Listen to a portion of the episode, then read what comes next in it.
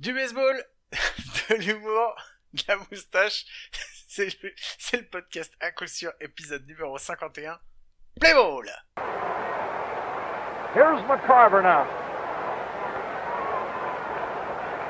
There you get a look at the Tiger players in the bullpen, and they'll be racing for the playing field. McCarver pops up. Here's Freehan. Detroit's the new world champion. And look at Freehan picking up Lolich. and there is a scene that has been repeated many times in World Series history. It's a happy bunch of Tigers. They have beaten the Cardinals 4 to 1 Et bien, bienvenue, bienvenue, et oui, comme je l'ai dit déjà, c'est l'épisode 51, donc c'est euh, l'épisode euh, bah, 2.0 du podcast euh, à coup sûr, puisqu'on ça y est, on est rentré dans la deuxième moitié de la centaine. voilà, on est super fiers, c'est cool et tout, et puis bah comme chaque semaine, pour m'aider à présenter, c'est mon ami, mon compadre, mon compagnon, celui qui est toujours là pour moi, sauf quand il est pas là, c'est Mike. Salut Mike Salut Guillaume, ça va? Comment s'est passée cette première semaine de baseball, Guillaume? Je préfère ne pas en parler. J'ai des trucs qui vont très bien et d'autres qui vont très très mal. Mais bon, c'est pas grave. euh, non, c'était une bonne première semaine. C'était cool. On a vu du beau jeu. Euh, bon, après, il y a eu encore un épisode Covid qui, euh, bah, pour en parler, moi, me met dans la merde sur mes statistiques de la fantasy. Mais bon, je veux pas rentrer. Euh, oui, écoute, moi, mon first pick, c'était Juan Soto. Autant te dire que j'ai pas vu de, j'ai pas vu de home run de la semaine. Bon, écoute, on va arrêter avec ces, ces, ces, ces sales, ces sales nouvelles, Guillaume, sachant que dans la fantasy, je tiens quand même à rappeler qu'au moment où nous enregistrons, je suis en train de mettre une pile à Seth Lycan, le, le, le, le prophète de la fantasy. Donc ça me fait toujours plaisir et que si je gagne cette semaine, j'aurais déjà gagné ma fantasy parce que je le rappelle, moi je l'ai déjà. Le livre de Greg Jousset, je l'ai déjà lu. Mais on n'est pas tout seul, Guillaume, aujourd'hui. Non. On n'est pas tout seul. On est un invité et puis ça nous fait plaisir puisque ça fait un moment qu'on veut et qu'on a prévu cet épisode. On s'est dit euh, comment est-ce qu'on va pouvoir le structurer et tout et, euh, et puis bah on a réussi déjà d'une à lui mettre la main dessus, de deux à se fixer un rendez-vous et de trois à lui envoyer tout ce qu'il faut pour qu'on puisse en discuter. Donc vas-y Mike, je te laisse nous le présenter. Eh bah oui, parce que cette fois-ci, on a encore fait la même chose. On a pris quelqu'un d'intelligent, de cultivé, Guillaume dans la place, respecté, avec énormément de followers. Mais du coup, comme on n'avait pas trop envie, encore une fois, de passer pour des gros cons, on a pris quelqu'un qui connaissait rien au baseball. c'était, au moins, pas qu'on y connaisse grand chose, mais c'était au moins le, le, petit atout qu'on avait. Donc on est ravi d'accueillir pour un épisode spécial, on a appelé ça l'épisode rookie. On prend quelqu'un qui ne connaît pas grand chose du baseball, voire rien du tout, mais avec qui on, va partager sa vision extérieure par rapport à son prisme à lui. Euh, on va accueillir le très grand, l'immense, le grand Winston des chroniques de Motor City. Salut Winston. Salut moustachu, comment ça va? Bah, ça va, ça nous fait très très plaisir que tu viennes faire un, un, nous faire coucou et viens faire un grand pas dans notre sport que tu ne connais, d'après ce que j'ai bien compris, euh, presque pas en fait. Bah, pour être tout à fait honnête avec vos auditeurs, ma seule culture baseball, euh, c'est votre podcast. Donc je pense que je vais pas super loin. Ah non, c'est clair. Et déjà, tu vas plus loin que ceux qui nous écoutent pas, donc déjà, c'est super, quoi. Ouais, non, on voulait faire un épisode avec quelqu'un euh, comme toi, en fait, qui est un vrai passionné de sport, euh, de, qui est passionné, qui connaît très bien ton sport, qui est aussi un sport américain, donc qui a un peu les mêmes contraintes que nous au niveau suivre euh, son sport, euh, se tenir informé, tout ça, avec toutes les, les difficultés que ça peut comporter, mais c'était intéressant pour nous d'avoir euh, toi t'es la pointe t'es t'es une pointure on va dire sur les Pistons de Détroit mais t'es un peu euh, une et du basket hein. voilà et du basket t'es un peu une pipe à roulette au niveau du baseball. Et on voulait justement on voulait justement non mais toute toute trop de proportion gardée parce que si moi je dois parler du basket je vais être une vraie pipe hein, de toute façon. Ah ouais pareil euh, bienvenue au club. en fait ce qu'on voulait c'était voir avec toi si on te donnait des documents à regarder comment tu allais analyser ça, comment tu allais le voir, et on voulait justement pouvoir en discuter avec toi pour pouvoir justement répondre à tes interrogations et aux interrogations d'autres auditeurs qu'on a aussi qui sont pas forcément très très calés en baseball, et donc c'était pour permettre d'avoir un petit peu des discussions. C'était ça notre but, hein, Mike. Hein. Oui, c'est ça. En fait, on voulait, euh, bah, on, voulait quelqu'un qui, qui a cette démarche, lui, dans son sport, dans son domaine de recherche, de, de vouloir euh, apprendre à connaître toujours plus, de découvrir des choses qu'il ne connaît pas. Donc, on s'est dit que ça allait être plus facile de l'embarquer euh, le temps d'un épisode ou plus à voir dans, dans le monde du baseball, parce qu'on a beaucoup aussi de, de gens qui nous écoutent qui n'ont pas forcément les codes et qui n'ont pas forcément les, les outils, qui ne savent pas où aller regarder, quoi regarder, quoi chercher. Donc, on voulait leur donner un peu des clés et le partager avec toi. Et en plus, Guillaume l'a dit, et ça, c'est très intéressant. Mine de rien, comme toi, tu es, es quand même un spécialiste NBA, il y a aussi énormément de choses qui se rejoignent dans la culture. Parce que la culture des sports nord-américains, il y a quand même énormément de choses, des contrats, euh, la manière dont se déroulent les saisons, les retransmissions télévisées, etc. Et donc, c'est c'est la manière dont c'est traité au cinéma. C'était hyper intéressant de pouvoir échanger ça avec toi. Euh, Par contre, je vous ai pas dit qu'au basket aussi, je faisais semblant. Par contre. Super. Ah, c'est un épisode d'escrocs fait par des escrocs. Félicitations, t'es bien dans le moule. Euh, bon, avant qu'on rentre réellement euh, dans, dans l'épisode et qu'on te demande ce que t'as pensé un petit peu de tous les sujets qu'on t'a qu'on t'a envoyés, on va quand même suivre le déroulement euh, normal, le déroulé normal de l'épisode. On, juste pour ceux qui ont l'habitude, on va pas faire de Bruce Bocci parce qu'il n'y a pas réellement d'informations cette, cette semaine. On va pas non plus faire un point Fantasy League parce que, bah, grosso modo, ça vient juste de commencer, donc on n'a pas grand chose à vous dire, sauf que, bah, euh, voilà, on n'est toujours pas les meilleurs. Et on va donc tout de suite attaquer les, jing les news en se mettant le petit jingle, un des jingles les plus attendus de l'émission, à savoir le jingle news. Jingle news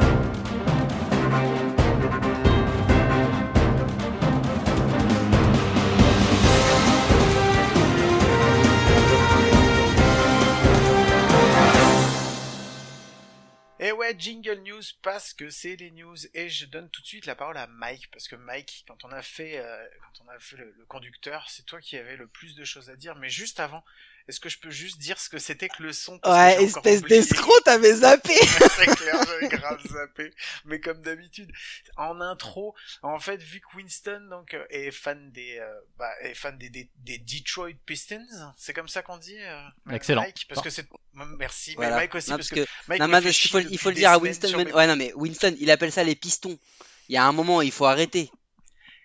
Donc sur les Detroit Pistons, on s'est dit qu'on allait en faire, on faire quelque chose de spécial sur les Detroit Tigers.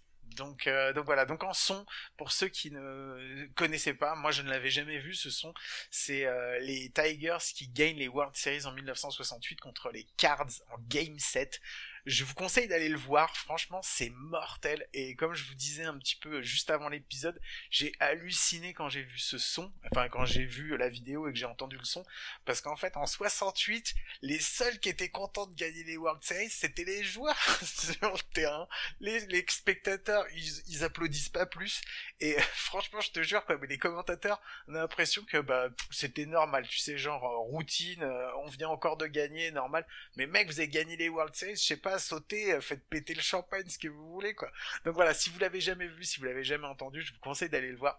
Franchement, c'était sympa. Et maintenant, Mike, je te passe la parole, puisque c'est beau. J'ai rempli ma mission de donner ce son, et je te laisse la suite pour les news. Écoute, c'est assez simple. Il y a, deux news dont on, qu'on voulait évoquer, mais une très grosse news. La première, c'est tout simplement, et partager ça avec Winston, parce qu'il y a un parallèle intéressant à faire.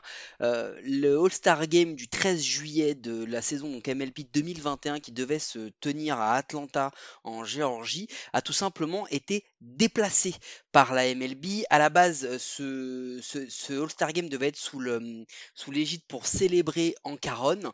Euh, donc ça devait se passer à Atlanta, donc dans le, dans le stade des Braves, là où Ancaron a fait, euh, a fait sa, sa légende, tout simplement, et la légende de la MLB. On en avait déjà parlé dans l'épisode qu'on avait fait avec Thierry Kaufman, donc je vous invite à aller, aller euh, le réécouter. Mais en tous les cas, euh, il n'aura pas lieu à Atlanta, il a été déplacé au Coors Field à Denver, euh, Colorado, si je connais bien ma géographie américaine, à la base en tous les cas. Il ne se tiendra pas à Milwaukee parce que avant donc d'être les Atlanta Braves, ça devait être les Atlanta, c'était pardon, les Milwaukee Braves, donc n'ont pas pu le faire non plus. Ils ont décidé de le faire au Coors Field à Denver. Mais ce qui est important, c'est la raison pour laquelle la MLB a signé ça. On parle pas d'une raison de supporters parce que la jauge Covid était plus haute ou plus basse. On parle tout simplement que la MLB s'est engagée politiquement. La MLB a fait le choix de déplacer déplacer d'Atlanta vers Denver parce qu'il y a eu un récent euh, vote d'une loi en Géorgie qui renforçait l'exclusion des minorités en Géorgie et qui donc était anti-minorité tout simplement et qui leur enlevait un peu de pouvoir dans le vote. Donc c'est extrêmement intéressant et on voulait partager ça, avec toi Winston parce que tu, as je pense un parallèle à faire avec la NBA, c'était déjà arrivé en NBA. C'était en 2017 et le All-Star Game devait avoir lieu bah, du coup euh, à Charlotte, en Caroline du Nord. Et au même moment, mhm. les, les, le, gouverneur de, de la Caroline du Nord, je crois, avait fait voter une loi qui s'appelle la loi HB2, euh, dans lequel, euh, c'était, enfin c'était rigolo, non, c'était très ironique, mais c'était surnommé la, la, loi de, la loi des toilettes ou un truc du genre, parce qu'en fait les gens devaient aller dans, dans les toilettes selon le genre qui avait écrit sur leur carte d'identité et pas celui qui se reconnaissait. En gros, si t'es un, si un garçon euh, transgenre ou autre, et eh ben du coup tu pouvais pas faire ce que tu voulais. C'était selon, euh, selon ton sexe de naissance et non celui auquel tu t'identifiais. La NBA a trouvé ça ben, naze et, euh, transphobe, ce qui est, ce complètement, et du coup a annulé le All-Star Game à Charlotte et à la déplacer, euh, si ma mémoire est bonne, euh, à la Nouvelle-Orléans. Et puis bon, du coup, euh, je me souviens plus comment c'est goupillé cette loi, mais deux ans après, ils sont retournés à Charlotte, donc les choses avaient dû rentrer à peu près dans l'ordre. D'accord, bah tu vois, j'étais pas du tout au courant, je connaissais pas du tout cette histoire, je savais pas que, que ça avait... Enfin, j'avais entendu justement qu'à l'époque, ça avait fait un tollé euh, aux États-Unis justement cette voie qui était cette loi qui était votée. Je savais pas qu'ils avaient déplacé le, All-Star Game. C'est vous dire un petit peu le niveau de connaissance que j'ai en, basket. J'ai bien fait de, me, de rester dans le baseball, même si je j'en sais pas beaucoup plus en fait. Mike. Non, mais ce qui est, euh, ce qui est intéressant surtout, c'est que Winston, la NBA est une ligue forte aux États-Unis, mais très fortement impliquée. Euh, pourquoi? Parce que, tu me dis si je dis une bêtise, mais parce que euh, il y a énormément d'Afro-Américains qui jouent dans cette ligue, des têtes d'affiche qui sont très impliquées politiquement, on pense à LeBron James ou à d'autres, et c'est pour ça notamment que lors du Black Lives Matter l'an dernier, la NBA été très impliquée, a, pris des engagements forts et, et, a suivi les joueurs, vraiment avec du boycott, avec des, des, jours sans match. La MLB, l'a été beaucoup moins, mais vraiment beaucoup beaucoup moins. Et l'an dernier, les boycotts de matchs qui ont été faits ont été faits uniquement par les joueurs et la MLB n'a pas imposé des boycotts généraux ou quoi que ce soit. Donc c'est vraiment, c'est rare pour la MLB de s'engager autant politiquement. Et là, ils l'ont fait vraiment pour supporter euh, quelque chose d'important. Les Braves, et après je te laisserai t'exprimer là-dessus, euh, Winston, mais les Braves, eux, par contre, ont dit qu'ils n'étaient pas forcément en accord avec cette décision, que eux, ils soutenaient les, les votes, euh, les lois pardon, pour le vote égalitaire, mais que eux n'étaient pas d'accord avec cette euh, sanction entre guillemets pour leur club, pour les représentants de leur club, parce que eux n'étaient pas pour cette loi. Donc ils subissaient, si tu veux, euh, la, la, décision de la MLB et la, la, loi votée en Géorgie. Mais c'était important de dire que la MLB s'est pas forcément beaucoup engagée euh, politiquement et que là c'est un engagement. En fait, c'est clair que tu as raison. La NBA a toujours été euh, extrêmement politique. Je pense que c'est la ligue américaine la plus politisée euh, de tout temps en fait. Même à l'époque, euh, Bill Russell, après Karim Abdul-Jabbar, maintenant LeBron James, t'as raison. On a peut-être le, petit aparté de Jordan et ça me permet de glisser mon petit tacle hebdomadaire sur Jordan, c'est plutôt cool. Qui lui s'en foutait de vendre des chaussures euh, euh, aux républicains, aux démocrates, il n'y a pas de souci là-dessus. Mais sinon, non, euh, pour être plus sérieux, la, NBA a toujours été extrêmement politique, a toujours pris les questions de société, a toujours discuté des questions de société. Donc c'était pas étonnant de les voir réagir à ces, à ces décisions gouvernementales de, des républicains de Caroline du Nord. Et c'est plutôt bien. Et moi, ça me permet de vous poser la question, justement. Euh, je voyais la MLB un petit peu comme la NFL, en fait. Euh, cette ligue un peu plutôt blanche, on va dire, plutôt conservatrice et peut-être du côté des républicains, contrairement à la NBA. Alors, je sais pas comment on positionne le, hockey, par contre, de, de ce côté-là de l'échiquier. Euh, c'est c'est euh, comment dire, c'est une ligue, c'est une, enfin c'est une ligue qui a un héritage. Excuse-moi Mike, hein, c'est une ligue qui a un héritage euh, en fait euh, WASP qui est hyper important. De toute façon, ça tu peux pas le nier. C'est White Anglo-Saxon Protestant pendant des années. le truc c'est que il y a eu il y a eu une histoire parallèle avec les Negro League qui ont existé, qui ont vécu qui ont vécu de leur côté. Donc en fait le baseball a à la fois une histoire qui est très blanche mais qui est aussi qui est très noire.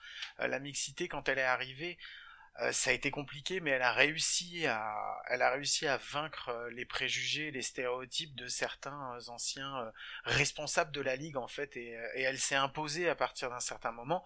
Aujourd'hui, il y a beaucoup moins d'Afro-Américains qui jouent, à ce, qui, qui, sont dans ce sport que de que de Sud-Américains, et c'est aussi pour ça qu'il y a moins, je pense, d'engagement. Euh, je vais te laisser juste la parole, Mike, mais je voulais juste terminer dessus parce que ça explique aussi le manque d'engagement parfois de certains joueurs. C'est parce que c'est pas des Afro-Américains qui jouent. Il y a les Afro-Américains en fait jouent beaucoup au basket ou au foot, au foot, au football américain euh, aux États-Unis et de moins en moins jouent euh, au baseball. Et la ligue en fait est devenue euh, bah, moins blanche en plus. elle est très très très très sud-américaine aujourd'hui. Elle est très colorée sud-américaine. Mike, je te laisse la parole là-dessus pour, pour que tu puisses continuer. Je crois que les derniers chiffres, si je dis pas de bêtises, Winston, c'est 8% d'Afro-Américains dans la ligue.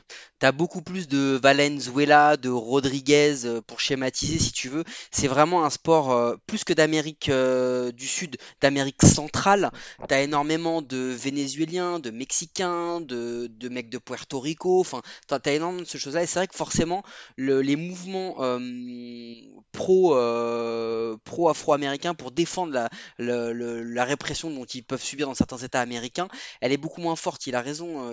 Guillaume. Mais c'est vrai que au-delà de ça, tu as aussi un héritage pour te montrer, c'est que là aujourd'hui, en 2021, on discute seulement de savoir si oui ou non les performances des Negro Leagues doivent permettre aux joueurs des Negro Leagues de rentrer dans les records ou d'être même incorporés à notre Hall of Fame qui est à Cooperstown. Donc tu vois, t'es pas très loin de la vérité dans le sens où tu as quand même aujourd'hui ce côté où oui, euh, on a évolué, etc. Mais Guillaume, il a raison, il y a quand même un gros héritage là-dessus. Donc c'est pour ça qu'on note cet engagement de la part de la MLB.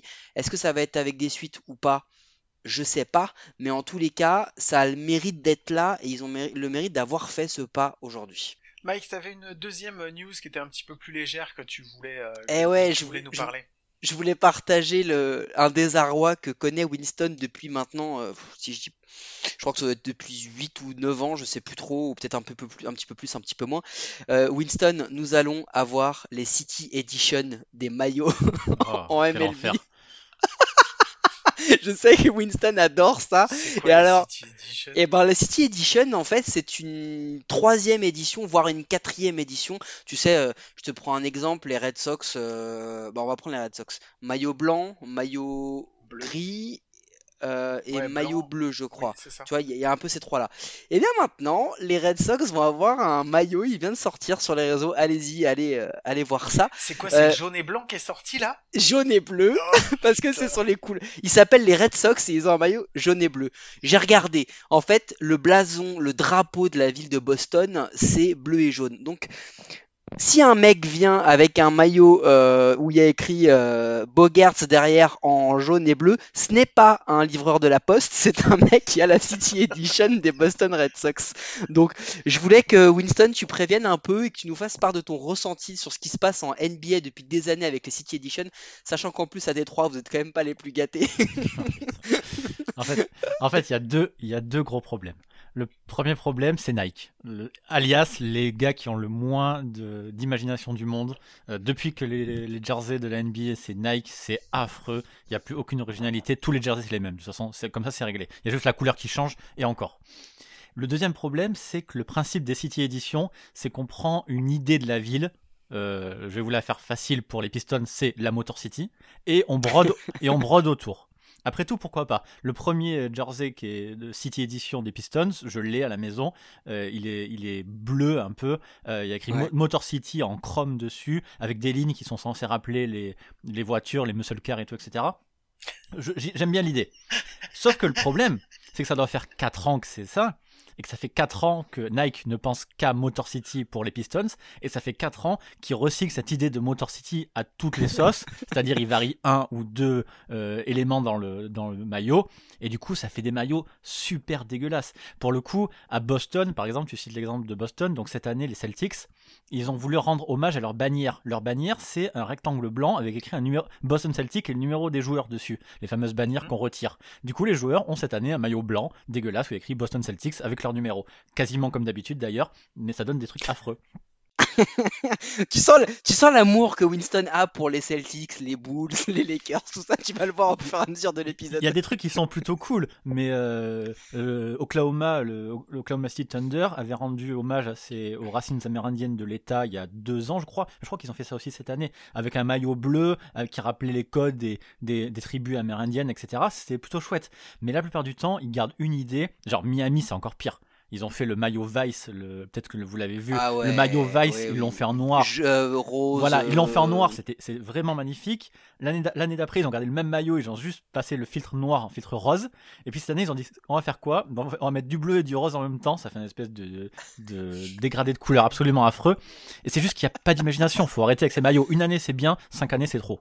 Eh ben, c'est exactement le problème que tu soulèves. C'est Nike qui a donc fait ces maillots à coup de, de petites vidéos hype d'une minute, une minute trente, où t'as des influenceurs de Boston qui disent The bee is our nation. Tu vois, des trucs comme ça un peu sur un fond de musique hip-hop et tout. Et ils nous pondent un maillot jaune et bleu. Je te jure, on dirait un gars de la poste. Non, sans déconner, le mec, le mec il sonne, tu crois qu'il va te demander de signer un recommandé. Et franchement, c'est pas bien parce qu'en plus, le maillot des Red Sox en standard, il est magnifique. Tu vois, le blanc et rouge, il est, il est, il est parfait, il est tout simple, est très très beau avec, avec des liserés bleus et tout.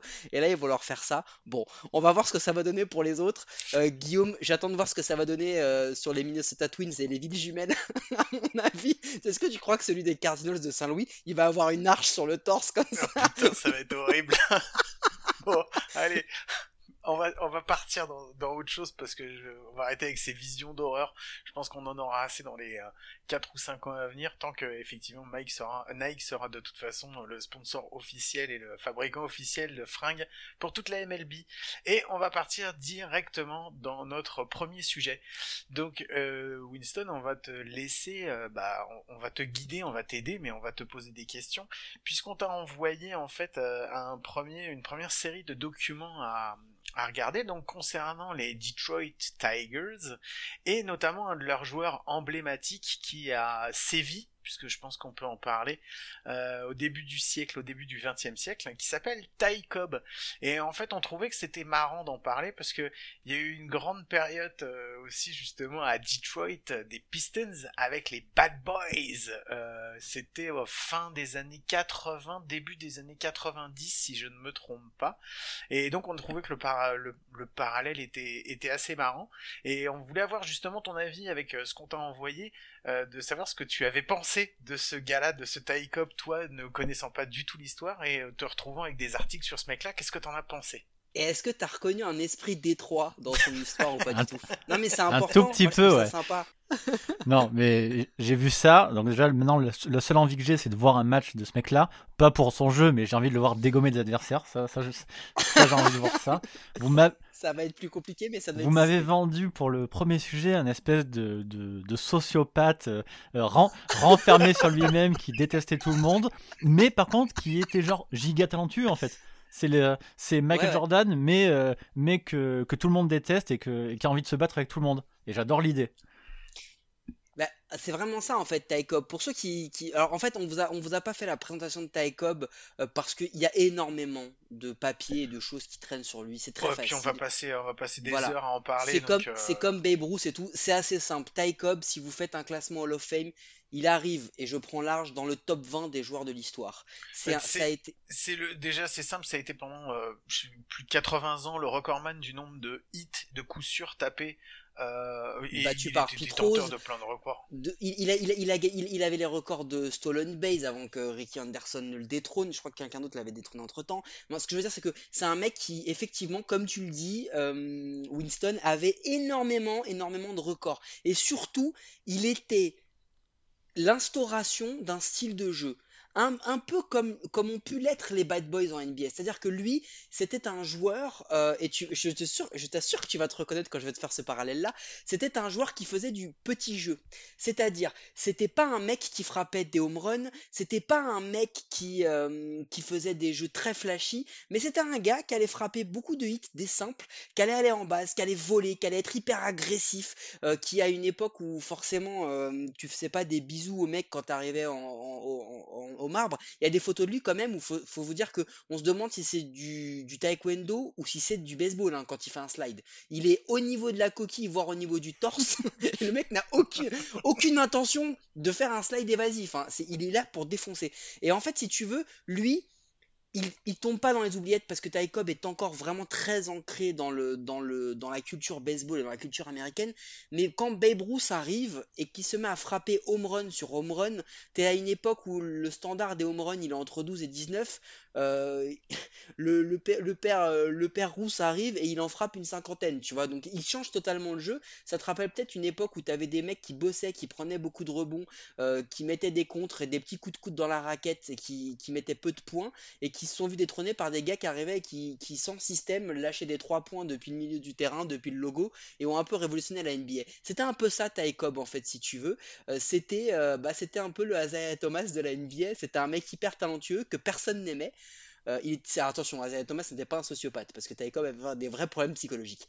Mais qui s'est fait détrôner par le symbole de l'Amérique, le mec qui arrivait, qui savait tout faire, euh, un mec qui s'appelait Michael Jordan, mais qui pour lui s'appelait Babe Ruth. Et c'est un peu ce truc-là, c'est cette vision-là de d'un mode de baseball qui a disparu. Je te donne un exemple. Aujourd'hui, le leader euh, du. Donc, ce qu'on appelle le batting average, c'est ton pourcentage de frappe à la batte. Donc, c'est le nombre de fois où tu as réussi à frapper un coup sûr. Euh, tiens, ça me rappelle le nom d'un podcast. Euh, le nombre de fois où tu as, réussi à frapper un coup sûr, ok. On estime qu'un joueur est très très bon quand il est entre les 2,90 et les 320 sur une saison complète. Ok Taïkob en carrière, il est au-dessus des 300. En carrière. Il a fait des saisons à 360. Donc c'était un monstre pour l'époque. Mais ce baseball n'existe plus et il est parti un peu avec Taïkob. Ouais, ça j'ai lu ça justement dans les documents que vous m'avez envoyés. Le gars a des chiffres incroyables. C'est genre, euh, si je compare avec la, NBA, c'est genre Will Chamberlain. C'est des trucs qu'on fera plus du, qu'on fera plus aujourd'hui. Sauf que bon, Will, c'était il avait aussi un côté un peu sale mec, mais malgré tout, ça reste un peu une icône. Euh, voilà, une, voilà une icône qu'on aime. Et là, lui, ce mec-là, j'ai l'impression que personne l'aime.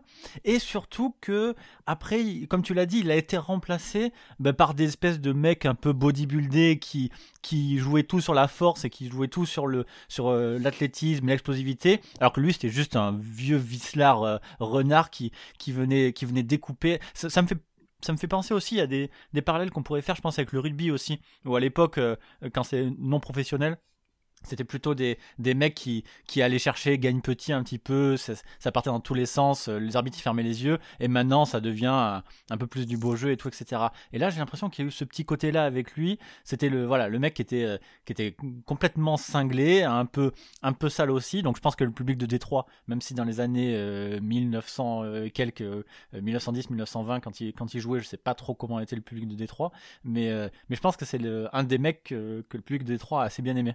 Mais on est sur des années qui sont particulières parce qu'on est en pleine Dead Bolera quand il arrive, donc c'est vraiment la Dead Bolera pour te dire.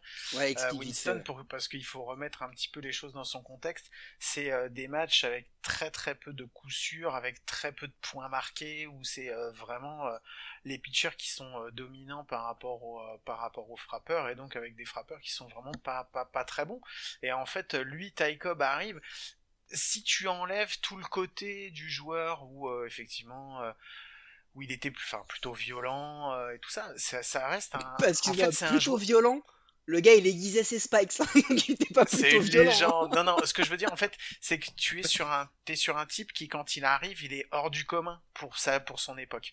Et il, dure en plus, tu vois. C'est pas un mec qui arrive, qui fait une ou deux saisons absolument fabuleuses et ensuite après qui disparaît, quoi. C'est un mec qui pendant 26 ans va être une, mais un une, une, étoile, une étoile de son sport et qui va être montrée du doigt. Et effectivement, comme tu disais, Mike, et c'est marrant parce que ce, ce, ce, parallèle que tu faisais entre les Détroit, entre les Pistons de Détroit, euh, l'équipe des Pistons qui a été euh, détrônée par les euh, à l'est, qui a été détrônée justement par les Bulls, emmenée par Michael Jordan c'est exactement ce qui s'est passé en fait. C'est parce que c'est euh, Ty Cobb, c'était euh, c'était l'icône en fait de, de, de, cette de cette époque et il est détrôné par ce par ce mec Babe Ruth qui arrive euh, d'abord à Boston et ensuite après aux Yankees et qui va marcher sur le sport et, et tu et tu vois et un mec comme Ty Cobb bon bah voilà il a souffert un petit peu de cette comparaison puisque Babe Ruth c'était bah, le, le, chouchou le chouchou de la et c'est encore le chouchou de l'Amérique si tu parles de Babe Ruth aux États-Unis et les mecs ils te disent ah bah ouais il incarne le baseball, quoi, tu vois. C'était pour te, pour te la faire simple, Winston, Babe Ruth, tous les mecs qui étaient en passe de battre ses records, genre euh, Roger Maris à l'époque dans les années 60, euh, en Caron dans les années 70, ces mecs-là recevaient des menaces de mort, mais des centaines tous les jours, parce qu'on ne voulait pas que Babe Ruth soit détrôné. Tellement le mec a... Bah, Ouais, ça te rappelle quelqu'un, ça te rappelle forcément quelqu'un. C'est exactement ça. C'est- l'idole de l'Amérique et même aujourd'hui, on peut rien dire sur lui parce que sinon tout le monde va te sauter dessus ça. quoi. C'est ça.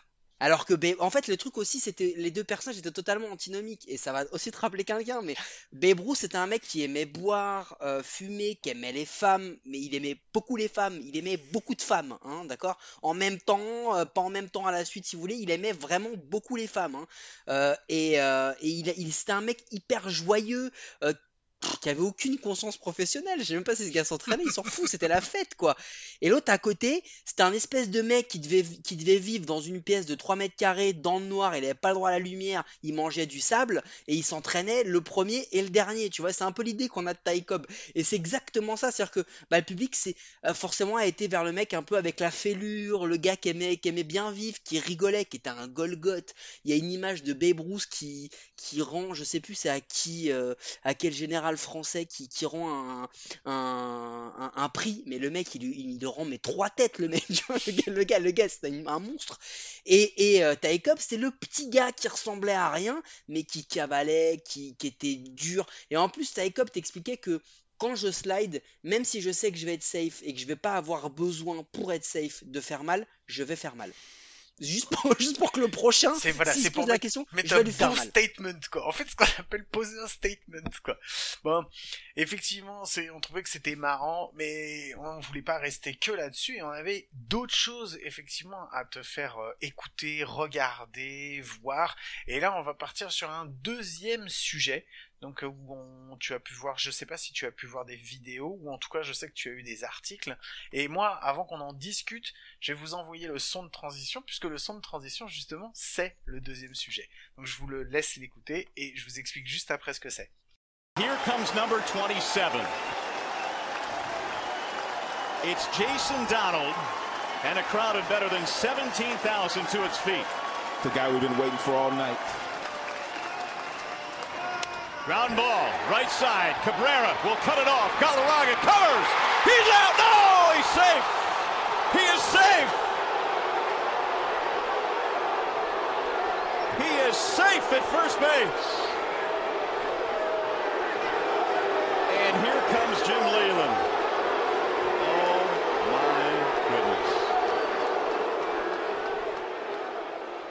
Et oui, donc le son de transition, Non, Guillaume, je pense que, excuse-moi, t'as été, été un peu trop vite. Et, et Winston, tu vois, on avait dit qu'on avait quelqu'un d'intelligent.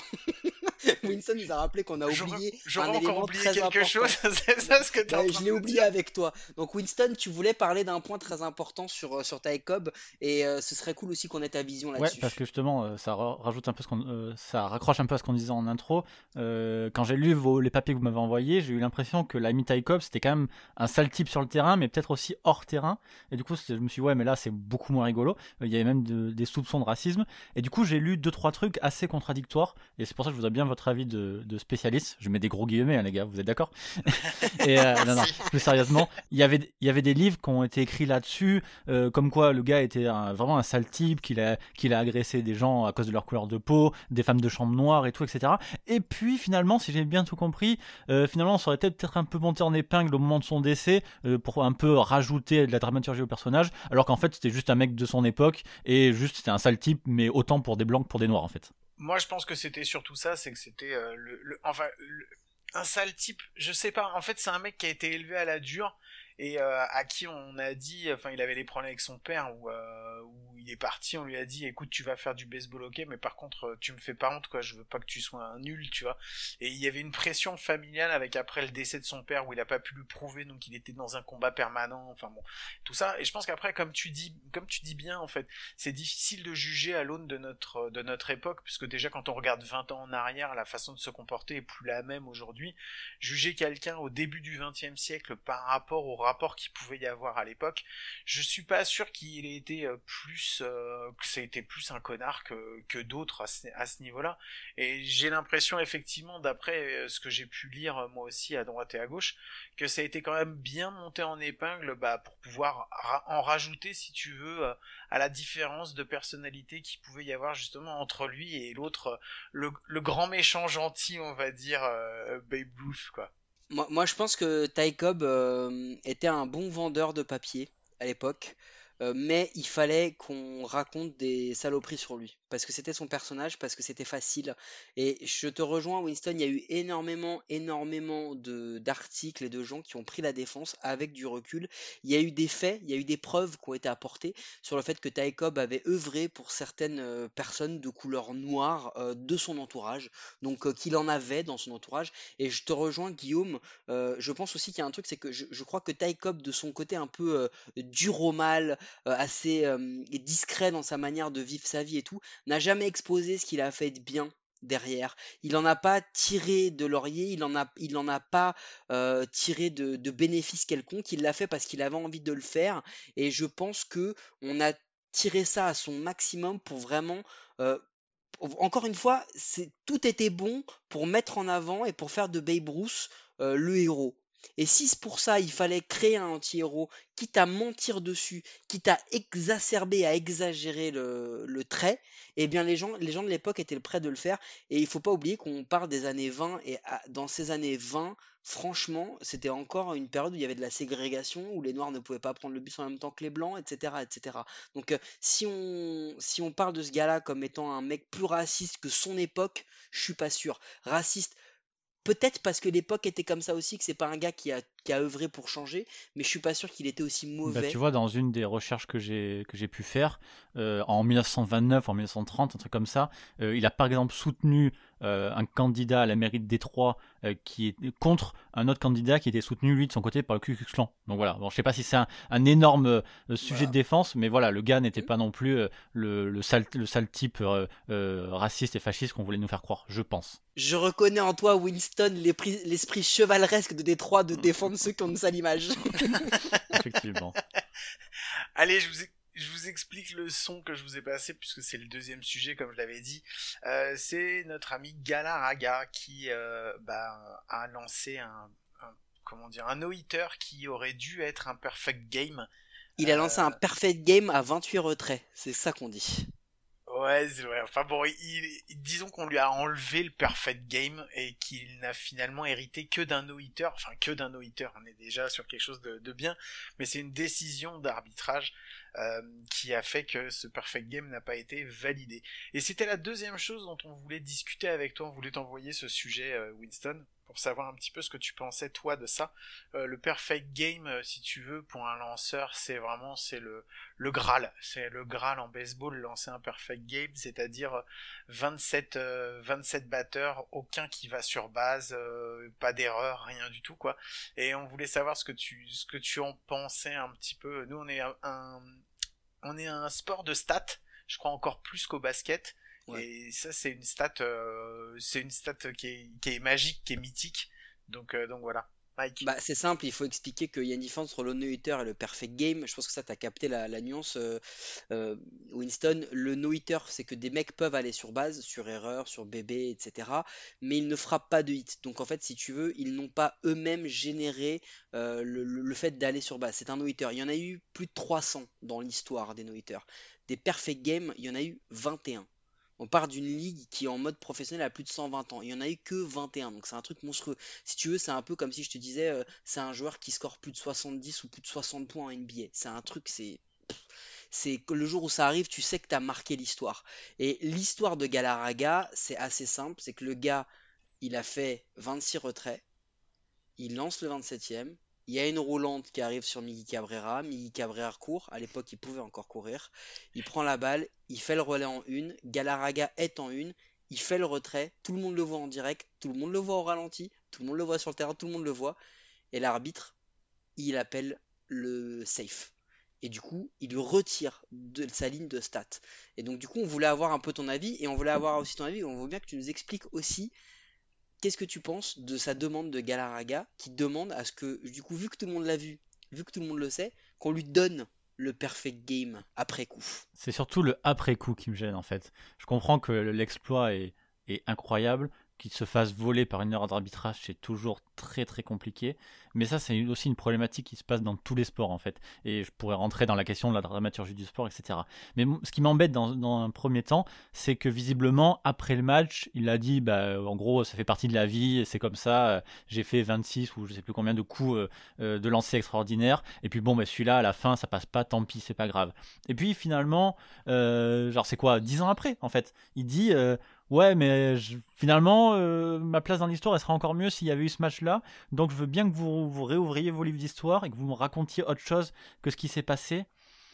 C'est super compliqué en fait. Euh, le parallèle peut-être évident que je dirais, c'est Maradona, le, le, but de, le but de la main. Est-ce qu'on doit retirer ce but-là et changer, changer la donne? Parce que qu'est-ce qu'on fait? On change le, euh, on change un chiffre, mais on change tout le reste, en fait, ça, ça impacte énormément de choses. Et puis on rouvre tous les matchs, c'est un peu la, la, jurisprudence. Ça veut dire qu'on va réouvrir toutes les erreurs d'arbitrage, on va changer tous les titres, toutes les, places qui sont jouées, etc. à un point ou autre.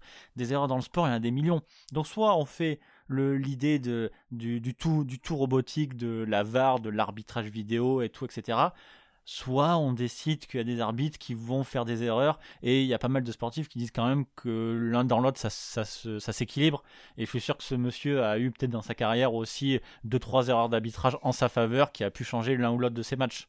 Moi, ce que je trouve qui est génial dans cette histoire, c'est qu'au final, euh, t'as eu très peu de perfect game, d'accord, mais t'as eu bah, encore moins de blown perfect game par une erreur d'arbitrage. Et je trouve que ce serait dommage d'aller lui donner quelque chose bah, qu'il n'a pas eu parce que pour une raison comme pour une autre. Mais comme disait Winston, quoi, tu peux pas réécrire l'histoire après. L'histoire, euh, elle a été écrite comme ça. Il y a une erreur d'arbitrage, mais qu'est-ce qui reste le plus dans la mémoire en fait? C'est que bah aujourd'hui il n'y a pas de 22e perfect game parce qu'il y en a un qui a été appelé mais c'est ça en plus il est fou parce que c'est sur l'appel du 27e quoi enfin je veux dire l'arbitre aurait pu se dire j'ai un doute euh, j'ai machin et tout donc euh, je vais quand même lui accorder parce qu'on est sur un perfect game et là l'arbitre non il annonce euh, il annonce que non il est il est retiré il est pas retiré il est safe en base tu fais non, c'est pas possible quoi. C'est sur le, sur le dernier, c'est ça qui est encore plus ouf quoi. Alors moi je vais vous raconter une autre version parce que du coup cette histoire m'a beaucoup intéressé et quand il en a reparlé Galaraga, je me suis un peu renseigné. Et il y a quelques petits reportages où on voit ça du point de vue de l'arbitre. Mhm. Et ça c'est hyper intéressant parce que l'arbitre il s'appelle Jim Joyce. C'était un mec hyper respecté, très très bon arbitre, les joueurs l'adoraient, etc. Jim Joyce il explique, au moment où ça arrive, il dit, il est arbitre en première base. Donc il dit je sais que le moment est historique. Je sais que ça va arriver.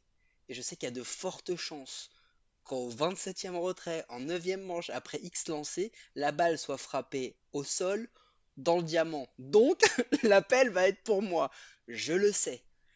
Le jeu se fait, il le voit et il dit, il dit, Jim Joyce, il le dit, je vais pour faire le, donc le le point serré levé pour faire le out et je ne sais pas ce qui se passe, je ne sais pas pourquoi. Encore aujourd'hui, je n'ai pas d'explication. Je fais l'albatros et je fais safe. Et en fait, le gars, il s'en rend compte. Bon, le truc se fait, il y a le 28e retrait. Les mecs, finalement, ils célèbrent même pas parce que il n'a pas son perfect game. Et il, il sort donc du terrain, il va il va demander la vidéo direct dans les vestiaires. Il regarde la vidéo, Galarraga n'est pas là, il voit la vidéo, il voit qu'il a tort, il demande à voir Galarraga et Galarraga va raconter que Jim Joyce en pleure va lui demander pardon. Le jour même, il va lui dire Je suis désolé, je me suis trompé, j'ai fait l'erreur. Et Galarraga va avec une classe mais incroyable, incroyable, parce que moi je sais pas si j'aurais réagi comme ça. Hein. Il dit Bah, il est humain, il a fait une erreur, moi aussi j'en fais, tout le monde en fait, il est humain. Et je te rejoins, je te rejoins Winston parce que finalement en fait là ça s'est adouci pour la vie de Jimmy Joyce, mais c'est un mec qui a été qui a été menacé de mort, c'est un mec qui a sa femme disait ne va surtout pas sur les réseaux sociaux, n'allume pas la télé, les gens veulent te tuer. Il a reçu sa, femme a fait un classeur avec les, les menaces de mort qu'il a reçues c'est pour vous dire. Alors, je sais pas ce qu'elle a un problème, sa femme, hein, mais c'est chelou, mais elle a fait ça. Euh, et le lendemain, Jim Leyland, le coach de l'époque des Tigers, a demandé à Galarraga de s'habiller en uniforme. Il s'est habillé et c'est Galarraga qui a été donné le line-up à Jim Joyce. Qui lui a tapé sur l'épaule. On voit l'arbitre qui est en pleurs, qui se retient, et il dit c'est ce qu'il me fallait, et c'est ce qui m'a remis dans le game en fait. Parce que finalement il a été applaudi, les gens ont suivi, et les gens ont suivi la volonté de Galarraga, qui était celle de, bah, de pardonner au mec, parce que le mec est humain. Et au final, tu l'as dit, Winston, c'est de la dramaturgie. Si, je pense que lui, on se rappellera beaucoup plus de ce No Perfect Game, comme tu disais Guillaume, que du Perfect Game ultime, parce que finalement, l'histoire, elle est complètement dingue. L'histoire est ouf. Ben ouais, mais moi j'ai trouvé, c'est ce que je trouve génial en fait. C'est, euh, regarde, on va, on va faire le parallèle avec un autre sport. J'ai pas de, je pourrais pas dire de trucs sur le basket, donc je vais parler d'un truc que j'ai beaucoup suivi à un moment. C'est euh, France, euh, c'est France Allemagne en 82 en, en, Espagne quoi. Enfin, avec Battiston qui se fait défoncer par par Harald Schumacher quoi. Et, et le match, tu peux le réécrire 50, 100, 200 fois. Enfin, c'est la dramaturgie, elle est là. Et ce qui est resté euh, pendant des années un traumatisme chez les Français et, et qui l'est, euh, qui peut encore le paraître euh, parfois on en parle on en parle encore de ce match-là. Et s'il n'y avait pas eu justement toute cette erreur d'arbitrage, tout ce tout, tout ce truc, cette injustice, est-ce qu'on en parlerait encore quoi? Je veux dire après euh, ça serait euh, si c'était un perfect game ok il serait le 22e perfect game dans l'histoire mais ce serait un perfect game parmi d'autres quoi. Là celui-là il existe et on en parle aujourd'hui parce que justement il n'existe pas. C'est ça qui est justement aussi génial dedans donc, euh, donc voilà. Est-ce que toi, tu as un parallèle euh, d'un truc comme ça, euh, Winston, qui, qui aurait pu, une stat qui aurait pu être géniale, génialissime, qui aurait pu exister et qui n'a pas existé sur, sur une erreur comme ça dans un J'aurais pas une stat comme ça. Euh, j'en vois une qui me fait rire, mais c'est pas une erreur d'arbitrage. Il y avait, euh, il y avait, c'était Ricky Davis, un mec qui jouait à Boston euh, dans les années 2000, à l'époque où Boston n'était pas, de, ouais, 2000-2005, quand Boston n'était pas énorme. Et de mémoire, Ricky Davis arrive à, à quelque chose comme plus de 10 points, plus de 10 passes, mais il lui manque les, il a 9 rebonds, il lui manque un rebond.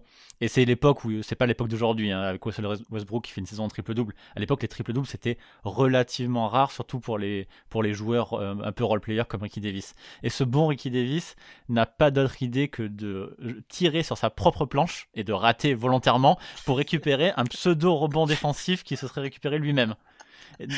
Donc évidemment, la ligue lui a complètement annulé ce triple double, mais là c'est pas une erreur d'arbitrage.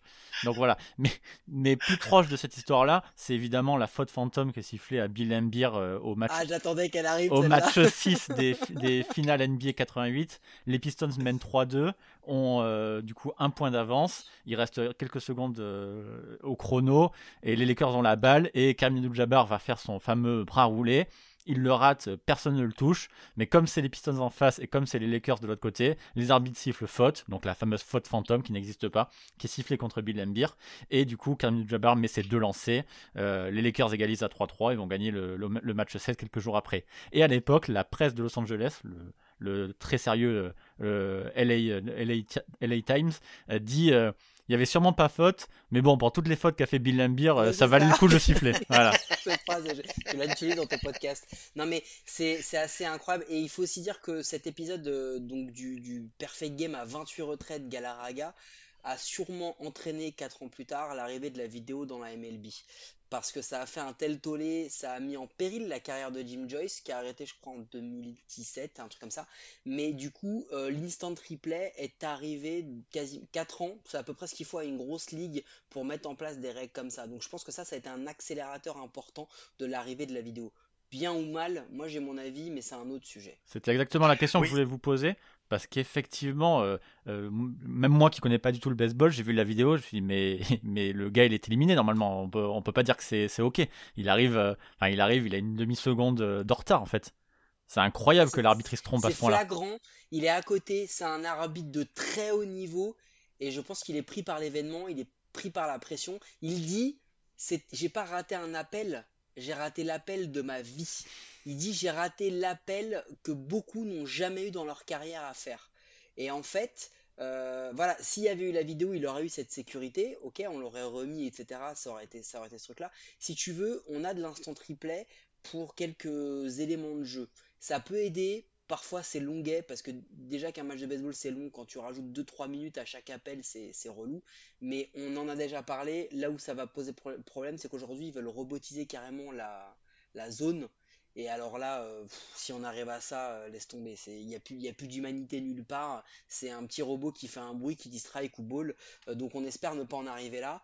Mais aujourd'hui, la vidéo, bah tu le vois en fait. Le problème, c'est que si tu veux, ça ne fait que déporter le discours. C'est-à-dire que on parle plus de l'erreur de l'arbitre, on parle de comment le mec qui a la vidéo n'a pas pu juger ça bien. On juge des, actions à à- euh, au ralenti alors qu'elles doivent se juger à vitesse réelle. Donc il y a tout ce truc-là, c'est inhérent à tous les sports. T'as des sports que je sais pas, euh, le tennis, le hockey, il n'y a pas de problème. La balle elle est dehors, elle est dehors, c'est mécanique, c'est comme ça. Tu vois, la ball line technologie au foot, la balle elle a passé la ligne, elle a pas passé la ligne, tu peux, tu peux pas, tu peux pas trop. euh, Enfin, il n'y a, pas grand-chose que tu peux réclamer là-dessus. Par contre, on est sur un sport où il y a beaucoup de subjectivité quand même. Et donc euh, là où on, on met trop la vidéo, peut-être qu'il aurait eu son perfect game, mais tu sais, peut-être que d'autres lancers qui ont été appelés strike n'auraient pas été appelés strike, et peut-être qu'il aurait lâché des bébés, et peut-être qu'il aurait lâché une balle qui était en fait une strike, et du coup, sur le lancer d'après, il aurait pris un home run. En fait, on n'en sait rien, on fait que refaire l'histoire, c'est ce que tu disais tout à l'heure. Ouais, c'est ça, je voulais regarder. Alors, j'ai regardé dans la- euh, des vidéos là de, de quasiment tous les lancers qu'il a fait. Alors, je- à chaque fois, j'ai pas toujours su savoir si, si c'était justifié ou pas, mais je me suis dit que peut-être même dans cette séquence-là, euh, il y a, il y a peut-être déjà des, des- des décisions qui sont un tout petit peu litigieuses. Et de toute façon, je suis sûr que dans tout le, le cadre de sa carrière, il doit y avoir euh, 10 à 20% des décisions des arbitres qui sont à chaque fois litigieuses, surtout dans ce sport-là. Donc, se plaindre parce que c'est un événement euh, incroyable. Tu as dit 23, 23 matchs parfaits, un truc comme ça. Mais, de toute façon, euh, si on équilibre la balance, peut-être que ce mec-là a eu plus de réussite que de, de mauvais choix des arbitres dans toute sa carrière. Et je pense aussi qu'il y a un dernier truc, Guillaume, c'est que euh, Galarraga le dit, au moment où il fait ce perfect game, il est quand même en bataille parce que la rotation des Tigers de l'époque, c'est un truc, c'est monstrueux. hein.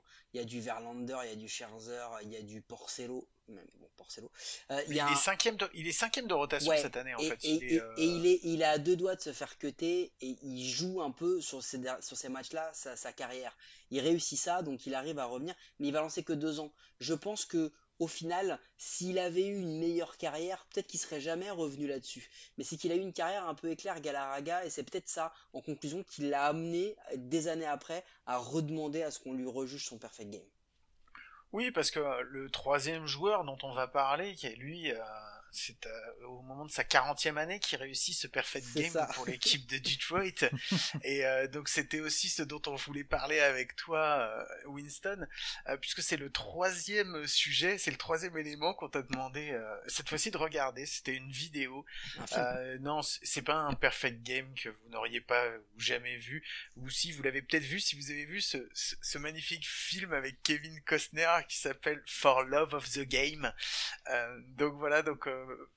c'est pareil, ça faisait partie. C'est pas forcément le film qu'on qu'on voulait t'envoyer le plus, mais vu que on avait décidé de rester sur les les Tigers de Detroit, euh, c'est pour ça qu'on t'a envoyé celui-là. mais au final, au final, on va en parler, Mike. Ouais, moi je voulais déjà m'excuser parce qu'en fait ce film ça fait au moins 15 ans que je l'avais vu Winston et j'avais oublié à quel point c'était de la merde. Je suis désolé. Parce que franchement le film il est gnangnan au possible. Il y a 80% de de- d'amourette et 20% de baseball. Et donc dans mon souvenir il était pas comme ça. Et en fait je me suis re-renseigné sur le film et effectivement Kevin Costner a été nominé au Razzie Award etc pour ce film. Donc on t'a pas on t'a pas fait voir le film de l'année qui va te donner envie. Mais on a quand même deux trois trucs dont on voulait discuter avec toi. Euh, et notamment, euh, on, en a, on en a parlé, on se rend compte que dans le film, il y a un truc qui est extrapolé, c'est le côté solo du lanceur, et que, en fait, quand tu regardes le film, le baseball se joue à trois. Il y a un lanceur, un receveur et un batteur. Les autres, ils servent à rien du tout. Sérieux dans le film. Ah, si t'as un arbitre aussi derrière, parce que c'est le seul qu'on Ouais, voit et dont Non, on et parle t'as un un petit peu. Quoi. receveur, le receveur, ils, ils le mettent juste parce qu'il est ridicule pendant un moment, sérieux. Il y a que trois gars qui servent au baseball. Alors, j'ai beaucoup, beaucoup de choses à dire sur ce film. Ah, Là, le premier, c'est que j'aurais préféré que vous me fassiez voir le stratège que j'avais déjà vu, qui était vraiment plus sympa, au moins de mon côté à moi. Je sais pas ce que vous en Ah pensez, bah, vous. il n'y a pas photo. Le... On est d'accord. de baseball préféré. Donc, euh. Le, le deuxième truc, c'est que je vais rendre hommage à, à quelqu'un que je sais pas si vous connaissez, il s'appelle Stéphane Boulet, il, euh, il fait le podcast Super Ciné Battle et il a, il a tendance à dire euh, euh, un film avec tel acteur, c'est toujours mieux qu'un film sans tel acteur. Et là pour le coup, je parlerai pas de Kevin Costner, mais je parlerai de J.K. Simmons que j'adore. Donc un film avec J.K. Simmons, c'est toujours mieux qu'un film sans J.K. Simmons. Donc au moins ça m'a sauvé mon film. Non, plus, plus sérieusement, c'est pas non plus trop un mauvais film. Ou alors, ou de, j'étais de bonne composition quand je l'ai regardé, mais je me suis pas totalement ennuyé. J'ai trouvé deux trois, deux, trois choses qui étaient pas mal. Et je suis moins dur que toi sur cette relation au, au baseball, parce qu'en fait, sur la fin, il rate. Enfin, je veux dire, le, le, le batteur frappe pas mal de balles, en fait, finalement. Le, et euh, et c'est ses potes qui, qui ramènent, le- ramènent la balle et qui lui sauvent un peu la mise, en fait, à chaque fois. Ouais, c'est un peu ça, mais ils, a- ils a- je te laisse Guillaume après. Ils arrivent sur la fin. Enfin, je veux dire, il, il faut qu'ils Complètement. arrivent en neuvième manche. C'est-à-dire que le gars, le bras en charpie, il a plus de coude, il a plus d'épaule, il lance du genou, et le gars lui dit Hey, the boys are out there for you. Tu sais, t'as l'impression que le gars, ils ont fait deux retraits, et le, le t'as tout fait solo, quoi. Parce qu'en plus, il y a, y y cette relation, Guillaume, après je te laisse reprendre. Le receveur lui donne des signaux, et lui, tout le temps Il s'en fout. You don't know. Non, not this. Non, pas avec lui. Non, pas maintenant. Eh mec, c'est quoi ce délire? Eh ben écoute, moi je vais, moi je vais rejoindre un peu Winston parce que euh, Winston j'étais exactement dans le même. euh, en fait, c'était un peu comme toi en fait. Moi j'avais jamais vu ce film, mais vraiment jamais. J'en avais pas entendu parler, je l'avais jamais vu. Et euh, et en fait j'ai été surpris que la, par la temporalité, si tu veux, du euh, du film, c'est-à-dire qu'on ne soit que sur un seul match. Euh, j'ai compris vite fait qu'on allait tourner autour de ce dernier match uniquement, mais je, je trouvais ça sympa plutôt que de te montrer j'ai vu beaucoup de films de baseball justement qui tournaient autour d'une saison. Je parle notamment des, bah, de mon film préféré, de mon Les film référence, Indians. qui sont les Indians, où tout tourne autour de, bah, de plusieurs saisons des Indians en fonction que tu regardes le 1, le 2 ou le 3. Euh, le stratège, donc Moneyball, et effectivement, qui tourne aussi, lui aussi, sur une saison euh, des Oakland A's. Là, en fait, on a une temporalité qui est à la fois sur sa vie bon, un petit peu amoureuse euh, qui revient cinq ans en arrière, mais au niveau baseball, on est sur un seul match. Et je trouvais ça intéressant justement de rentrer là-dedans. Moi, je pensais jusqu'au jusqu'à la fin, je pensais que justement le petit jeune allait lui pourrir son. euh, C'était facile. On va pas vous raconter aussi la fin, mais ça. bon, mais ça- on se dit que c'est, il y a un petit genou qui arrive, qui a été son bad boy, le gars vétéran, il a joué avec son père et tout. On se dit, il va lui péter son truc. Et au final, bon, on va pas vous le cacher, de toute façon, il a, il a son perfect game. Mais il y a aussi un autre truc qui est, qui est intéressant. C'est le côté du personnage.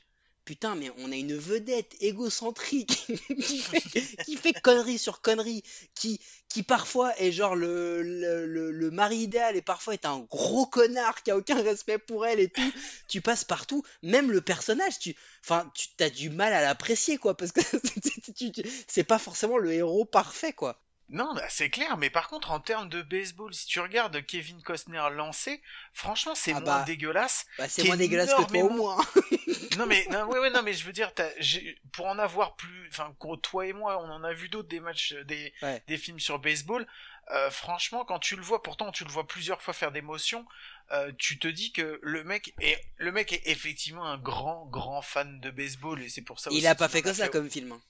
Non, non, il a pas fait que ça. Mais je veux dire, ça, c'est en fait, c'est peut-être un film de merde, mais je trouve qu'il rend bien hommage au baseball malgré tout, même si euh, t'as tout le côté gnangnan et tout ça. Non, moi franchement, je, je, je trouve que le, le film a le mérite de, de bah voilà, de, de montrer, de montrer du baseball et c'est intéressant.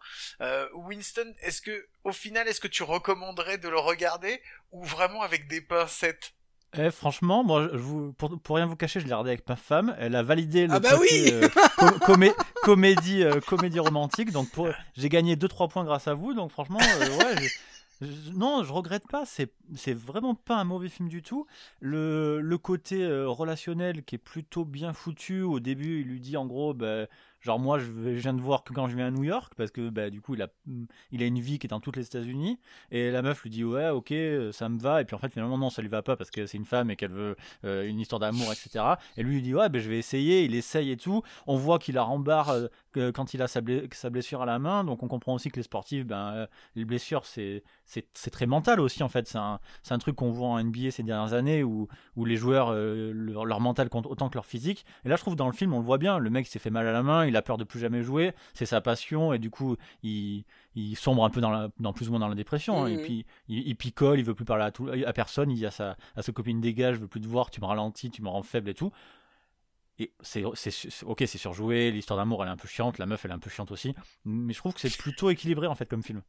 Non, et mais. lui, c'est un connard aussi. Ouais, lui c'est vraiment un gros con. Non mais euh, tu vois, euh, enfin le, le film est comme est comme euh, je suis d'accord avec vous, il y a des aspects qui sont intéressants et il y a un truc qui est important pour tout le monde, qui que vous soyez. Il y a deux éléments majeurs qui vont vous faire aimer le film et je pense que que toi aussi, Winston, tu as kiffé ça. La première, c'est que il y a de la moustache, mon ami, mais c'est un concours. C'est-à-dire que là, J.K. Simmons, ah ouais, là t'es là t'es dans l'Alabama mon pote, il y a tout hein. Il y a le fer à cheval, il y a le bouc, il y a la barbe, il y a, il y a tout et n'importe quoi. C'est Et, euh, clair. Je sais pas si vous avez regardé en quelle année a été fait ce film. À votre avis c'est quoi, c'est, deux- c'est 2000 non? 99. Moi quand je l'ai regardé, 99, j'ai un- ok. j'avais l'impression d'être en 1983. Franchement le Moi, je suis d'accord, ouais. non mais le film il est trop vieux. Le film quand tu vois le quand tu vois le, le, le décorum, tu te dis mais c'est le truc il a, le truc il a, il a, il a, il a 40 ans quoi. Et autre Mais c'est le principe, non? Ouais, c'est un Oui. Il n'y a, il y a- il y a pas de date, mais par contre dans le générique, on, on voit les World Series 84, Oui, mais donc je sais pas. Mais à l'époque, à Il- l'époque, il est jeune, il est au top. Tu vois, il revient là, il a déjà 40 ans. Donc en fait, on sait pas trop, euh, on connaît pas trop la timeline du film. Ouais, ça serait 90, ça me choquerait pas en Ouais, fait. c'est un peu ça. C'est un, Ouais, peu, c'est un peu- ça. c'est un peu Ouais, l'idée. je trouve que c'est un beau film hommage et si, si vous l'avez pas vu, franchement, enfin voilà, je vais pas vous le recommander en vous disant c'est mon film préféré parce que je peux pas avoir plusieurs films préférés, mais euh, enfin voilà, allez le regarder, franchement, c'est c'est divertissant. Il dure un peu longtemps quand même. hein. Il dure plus de deux heures et il y a un élément que vous allez kiffer. Et alors là, les mecs, c'est les clichés, mais, mais de fou, mais de dingue. C'est-à-dire qu'il y a l'accent. Il y a vraiment l'accent du supporter des Yankees. C'est-à-dire que c'est un film qui est anti-Yankees, mais au possible. C'est-à-dire que si c'était un film NBA, ce serait les Pistons qui joueraient contre les, les Lakers, et tu vois, avec l'accent de Los Angeles, les mecs qui se la racontent et tout. Enfin, c'est ouf. Les, les mecs ont tous le même accent, tu sais, l'espèce d'accent euh, euh, américano-irlandais là, ou américano-italien. Tu sais, ça, ouais, oh les Yankees, un peu comme ça, avec des grandes bouches, les mecs ils sont dégueulasses, ils, ils se la racontent tous, ils bouffent tous comme des gros, mais c'est un truc de ouf, c'est le stéréotype même des supporters des Yankees, et c'est là dans tout, dans tout le film, c'est-à-dire que à toutes les strates, dès qu'on voit un supporter des Yankees, c'est un gros con. Mais par contre, Mais oui, mais, Vas-y. mais tu, tu comment tu fais un film sur baseball sans que les méchants ce soit pas les Yankees quoi? Mais je veux dire, mais c'est pas possible. Je veux dire, tout y est là-dedans. Vas-y, mais- je te laisse terminer. Mais tout, le frappeur, il a une sale gueule, il est horrible, il a une sale peau, il est méchant, il est bodybuildé au possible, c'est, c'est le stéréotype. Ah, Il y a un joueur qui était très fort dans une équipe qui est parti pour de la thune chez les Yankees. ouais, j'ai rigolé quand j'ai mais vu c'est un truc de ouf, il y a tous les clichés possibles et imaginables du baseball sur les Yankees. C'est incroyable. Donc rien que pour ça, allez-y, vous allez kiffer. Non, mais le supporter en question, d'ailleurs, euh, il a même des, des insultes homophobes auprès de, ses, Ouais. auprès de ses propres joueurs. Il y en a un qui fait un amorti, il lui dit ah, sale, ma- bon, je le redirai pas, mais dans, dans l'idée, euh, dans l'idée, c'est ça, juste parce qu'il est pas content, il insulte même ses propres joueurs, cet abruti. Ouais, c'est vraiment ça. Mais alors, tu as bien. En fait, c'est vraiment le- la caricature du supporter des Yankees qui est là et qui dit Oh, de toute façon, ce gars il lance. Bon, bah, c'est bon, aujourd'hui, on va, on va aller en post-season. tu sais, le gars, c'est sûr parce qu'ils sont trop forts, parce que les autres sont trop nuls. C'est, c'est vraiment le. C'est vraiment. C'est qui en NBA, c'est les supporters comme ça, euh, Winston? Bah, les supporters des Celtics. Ah oui, c'est vrai, c'est l'histoire. Ils sont, dé- dé- déjà, ils sont super racistes pour commencer. et, euh, et, et puis, et puis en plus, ils, te, ils te disent euh, Nous, on est la plus grande franchise. NBA, on a, gagné, on a gagné 17 titres, sauf qu'ils en ont gagné 16 dans les années 60. Ouais, donc c'est euh, c'est Eh déjà ben, plus compliqué. quoi. C'est les mêmes. Bon, les Yankees, ils en ont gagné 27 et ils en ont quand même gagné pas mal dans les années 90-2000. Donc, on, on va les. Ouais, voilà. Non, non, mais vraiment, les Celtics, ils ont gagné 17 titres. Il y en a 16 où la télé elle était en noir et blanc à l'époque. Euh, même c'est- c'est, la plupart, c'était à la radio que tu les écoutais, les titres. Ils étaient même pas nés. Leurs parents étaient même pas nés. Et les mecs ils disent, oh, on est la plus grande franchise NBA, on a 17 titres, cette blague. quoi. Bon, Ah, messieurs, j'adore ce moment-là. avant qu'on finisse par être traité de... Ah, j'ai une, que- j'ai une question, moi, quand même. Juste une Vas-y. dernière question.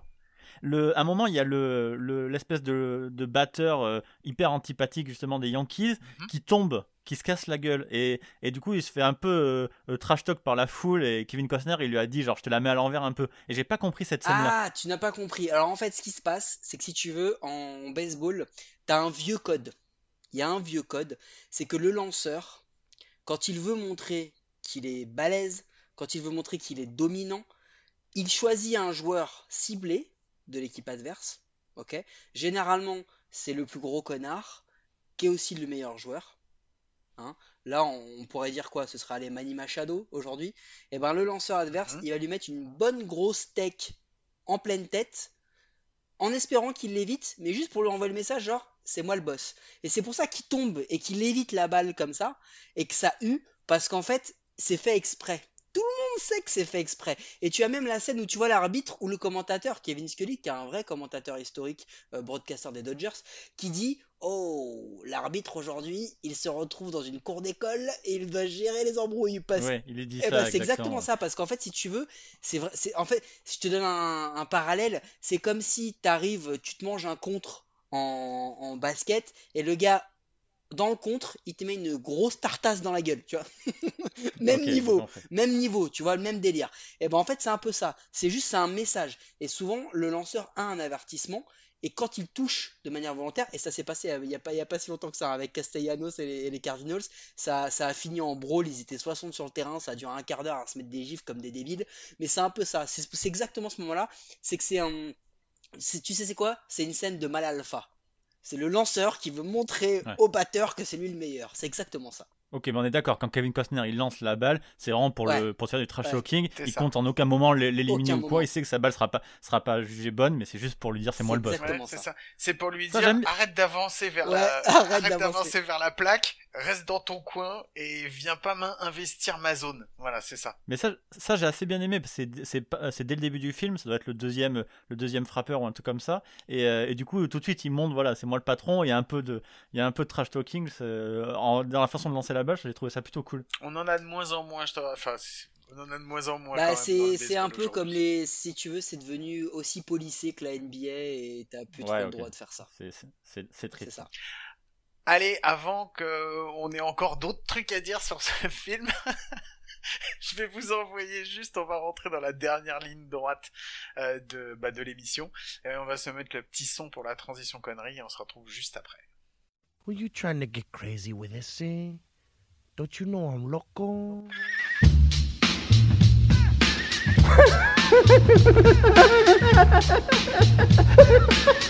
fuck is with this guy? Who is he?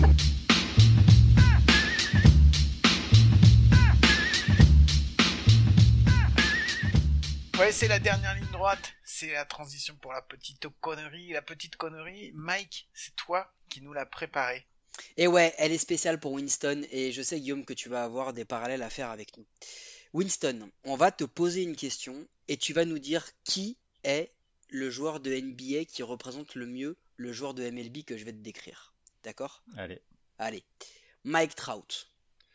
Joueur certainement le plus doué depuis, si je dis pas euh, 90 ou 100 ans, c'est franchement j'exagère pas. Je pense que physiquement parlant, c'est le mec le plus doué qu'on ait vu, mais depuis des générations et des générations. Il est dans une équipe qui est flinguée, il n'y arrive pas, et il est le meilleur joueur de l'année, mais il participe jamais à la post-season. Euh, c'est c'est difficile à trouver des super joueurs. En NBA, il y a ce truc de des très bons joueurs qui sont tout de suite euh, impactants et qui emmènent tout de suite leur équipe en playoff et qui sont aussi très très vite bien entourés. Euh, J'aurais envie de te dire Doncic par exemple, qui arrive d'Europe et euh, les, scouts- américains disent ouais ça va pas être super et tout, on va préfère prendre Triangle ou Marvin Bagley juste avant lui. Et, en fait le mec est juste super fort. Et dès sa année sophomore, il est candidat MVP et dès sa troisième année, c'est genre l'un l'un ou le meilleur joueur de la ligue. Mais là, tout de suite, il va, en- il va en playoff. Donc, euh, c'est un peu compliqué ta, ta question. Je te dirais Doncic quand même, malgré tout, j'ai pas mieux tout de suite là. Un joueur vraiment, vraiment super fort, mais qui ratera les playoffs dans une équipe totalement flinguée. Ok, deuxième, euh, Miguel Cabrera, un mec qui a marché sur la ligue, qui euh, aujourd'hui approche la quarantaine, qui est plus si bon qu'il a pu l'être, mais parfois il te rappelle au bon souvenir. Et là, par exemple, tu vois, Opening Day, sous la neige, à Détroit, il frappe un home run.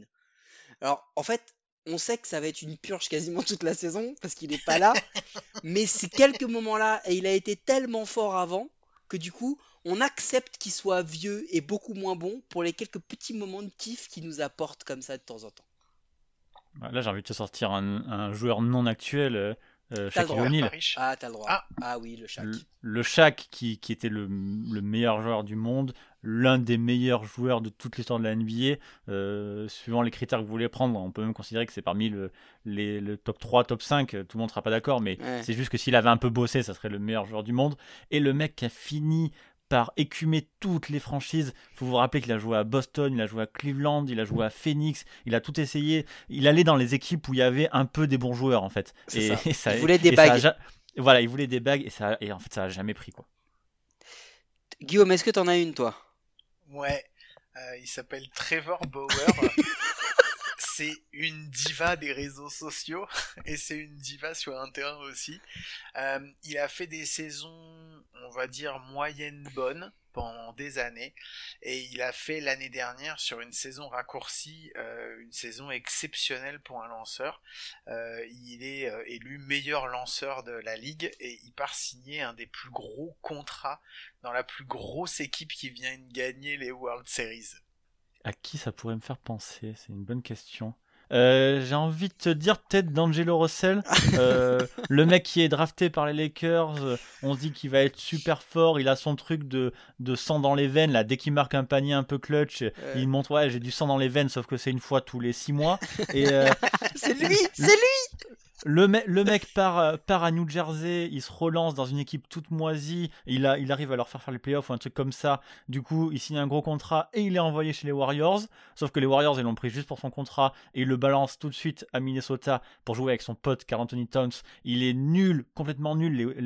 Euh, les Wolves, ils devaient être super forts, ils sont en dernier ou avant-dernier, un truc comme ça. Et le mec, le jour où Lamelo Ball se blesse, il dit Ah ben c'est mon rookie qui devrait être rookie de l'année. Voilà, super. Ouais, c'est vrai.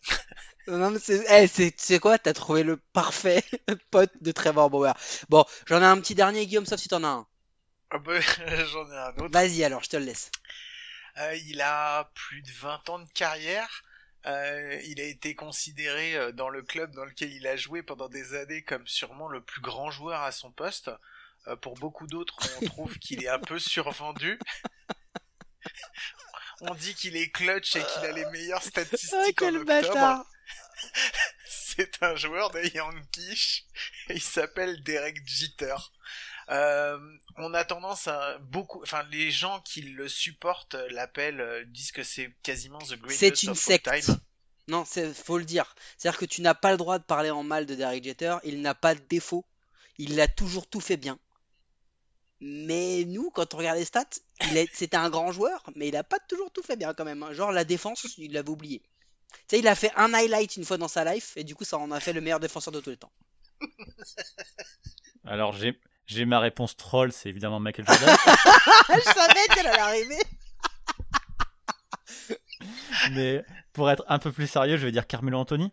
Le... Pourtant, je l'aime bien en Ah, plus, ouais. mais, euh, mais juste le mec était un espèce de scoreur mi-distance euh, qui accumulait les paniers euh, euh, qui comptait pas en saison régulière, qui, qui disparaît une fois en playoff, qui sait pas du tout défendre, qui voulait absolument quitter Denver pour aller à New York, qui a rien foutu à New York, et qui maintenant, bon, au moins s'est refait une carrière à, à Portland, mais entre-temps, il y avait ce fameux épisode à Oklahoma City où en gros, il revient, il a été coupé par New York, coupé par Atlanta, un Il truc comme ça. Il arrive à Oklahoma City et on lui dit Ah, tu pourrais sortir du banc. Il regarde, il fait Quoi, moi, sortir du banc? Vous rigolez, les gars, je suis Carmelo Anthony et tout. Non, non, euh, c'était assez marrant. Bah allez, j'en ai un dernier. Et après, euh, promis, on te laisse, mais je vais te décrire. Je suis le stéréotype même du joueur moderne. Je ne sais faire qu'une seule chose. Je frappe des home runs, je frappe des home runs et je frappe des home runs. Je suis incapable de courir sur base, je ne sais pas arrêter une balle qui arrive une grounder sur moi, je n'ai aucun apport défensif, je suis pas clutch, je frappe en home run ou je prends un strikeout, donc je pourrais te comparer, je, je shoot un 3 points ou je mets une brique. Facile. Voilà, j'ai été Rookie of the Year. On m'a, on m'a, on m'a mis au firmament de, de- du baseball. Et puis bah Je là, New York. ça devient de plus en plus compliqué. Je joue à New York.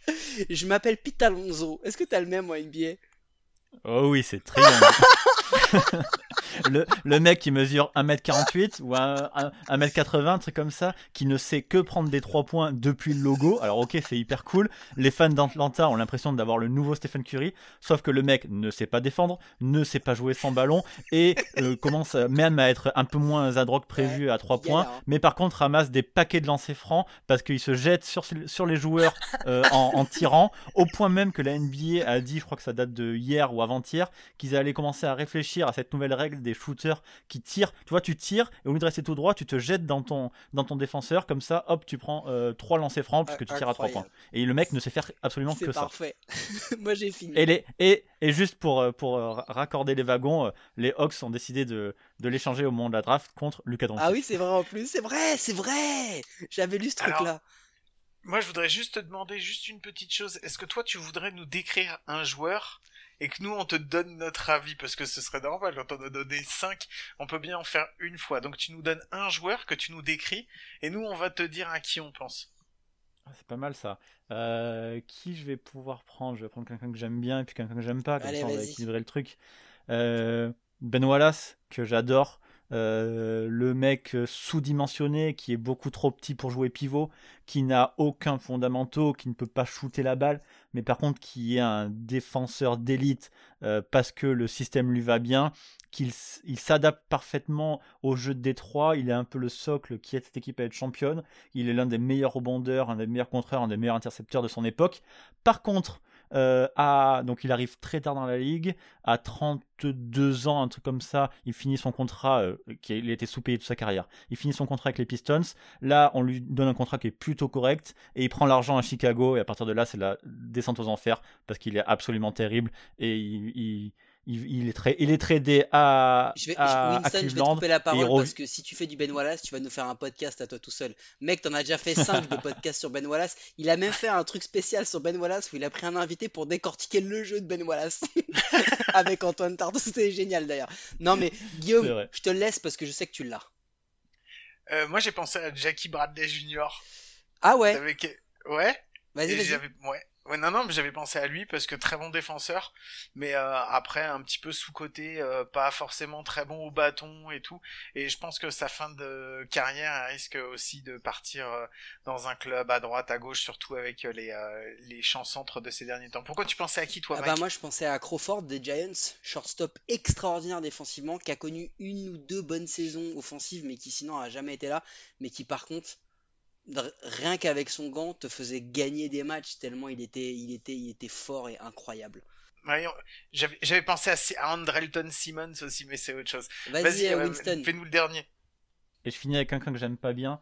Euh, le gars est un espèce de défenseur totalement surcoté parce que il aboie et il se, il veut se battre avec les plus petits. Euh, euh, non, euh, non, Ah j'allais oui, dire Patrick Beverley, tu vois. Le- tu vois le truc. Le, sa seule action défensive de l'année, c'est c'est d'aboyer à un arbitre ou à un, défense, ou à un défenseur, enfin un attaquant plus petit que lui, ou, ou beaucoup moins, ou beaucoup moins fort. Et tout le monde pense qu'il doit être défenseur de l'année ou, ou All NBA Defensive Team. Tu l'as comme ça. toi Guillaume? Ouais, j'ai- J'en ai deux qui me font penser à ça. J'ai Brett Gardner Waouh, oui, oui, pas, pas tant que ça, vas-y. et sinon j'avais euh, Yassiel Puig. Ah ouais, ouais, c'est pas mal. Non, moi j'avais euh, Chase Utley, moi. Ah, c'est bien aussi. Eh ouais. ouais, Chase Utley, deuxième base qui a joué aux Phillies et, euh, et, euh, et aux Dodgers, qui était entouré de, de gars genre euh, Jimmy Rollins ou des gars comme ça, qui avaient que des mecs de ouf derrière lui. Et lui était un gros salopard. Il, euh, au passage, on parlait d'un Ty Cobb, Chase Utley, il a pété la jambe d'un mec sur un slide il y a 5-6 ans, un Terrada des Mets en, en pleine finale de conférence, hein, juste comme Mais ça. c'est d'ailleurs pour ça qu'on a arrêté les slides ça. justement en Donc, dehors euh, des bases, c'est à ouais, cause de lui. C'est ça. Donc moi je voyais, je vois bien Chase Utley, c'est pareil, euh, plutôt surcoté comme joueur, bon joueur mais plutôt surcoté et qui bah euh, était un mec qui pareil euh, parlait beaucoup, euh, aboyait mais qui n'était pas non plus le meilleur joueur de l'année quoi. Non, mais c'est affreux. Tu regardes les, les fans NBA. dès qu'une équipe a besoin d'un meneur un peu défensif, le gars qui regarde que les, les fiches de stats ou un peu les highlights, il dit ah ouais mais Patrick Beverley c'est une c'est l'âme de l'équipe, il va défendre et tout. Le mec se fait manger match après match, il est ridicule. Même les vrais fans des Clippers, euh, tout à fait objectifs, disent ouais on n'en peut plus de ce mec, il nous faut un défenseur, il nous faut un défenseur, il nous faut un Eh meilleur. bien, merci sur ces bonnes paroles et sur cette bonne connerie. Merci Mike de nous avoir trouvé ça. C'était très cool et c'était très marrant à faire.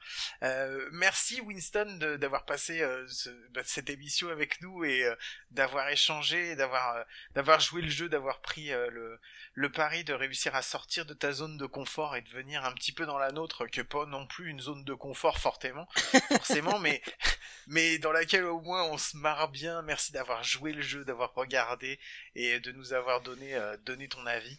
Euh, où est-ce qu'on peut te retrouver? C'est quoi ton actualité en ce moment?